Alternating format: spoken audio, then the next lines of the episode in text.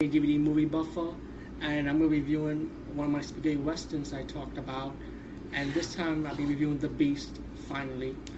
And The Beast is with Klaus Kinski, and of course you saw the clip before that. It's not really an action clip, but I picked that clip because of um, Klaus Kinski's acting abilities, and I like that scene. Of course, it was dubbed, so I don't know if that was his real voice he dubbed with, but whatever. Let's move fast forward it.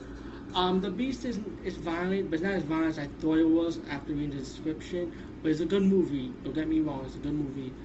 Um, it's the movie's about a heist that gone wrong, like a setup job, and Klaus Kinski's character teamed up with people that he hired to do a setup job to get some money.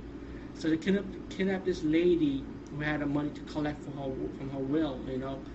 But the set, the problem was that they can only get half the money, right? And the woman they captured and Klaus Kinski was supposed to watch her. But let's just say he got too much sex maniac in him, trying to mess with the lady, but the lady ran off and he killed the lady. So now we got to a situation where only half the money was on, half the money they got, and the lady got shot dead. So everything got fucked up. So they give Klaus Kinski's character his money. He got his way. They got their way, way.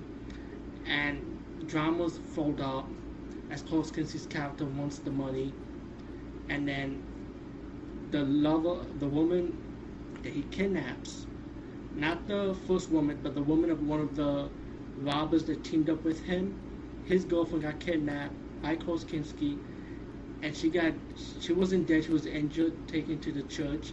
So the lover goes after Klaus character, and he has to fight the outlaws also from his hometown.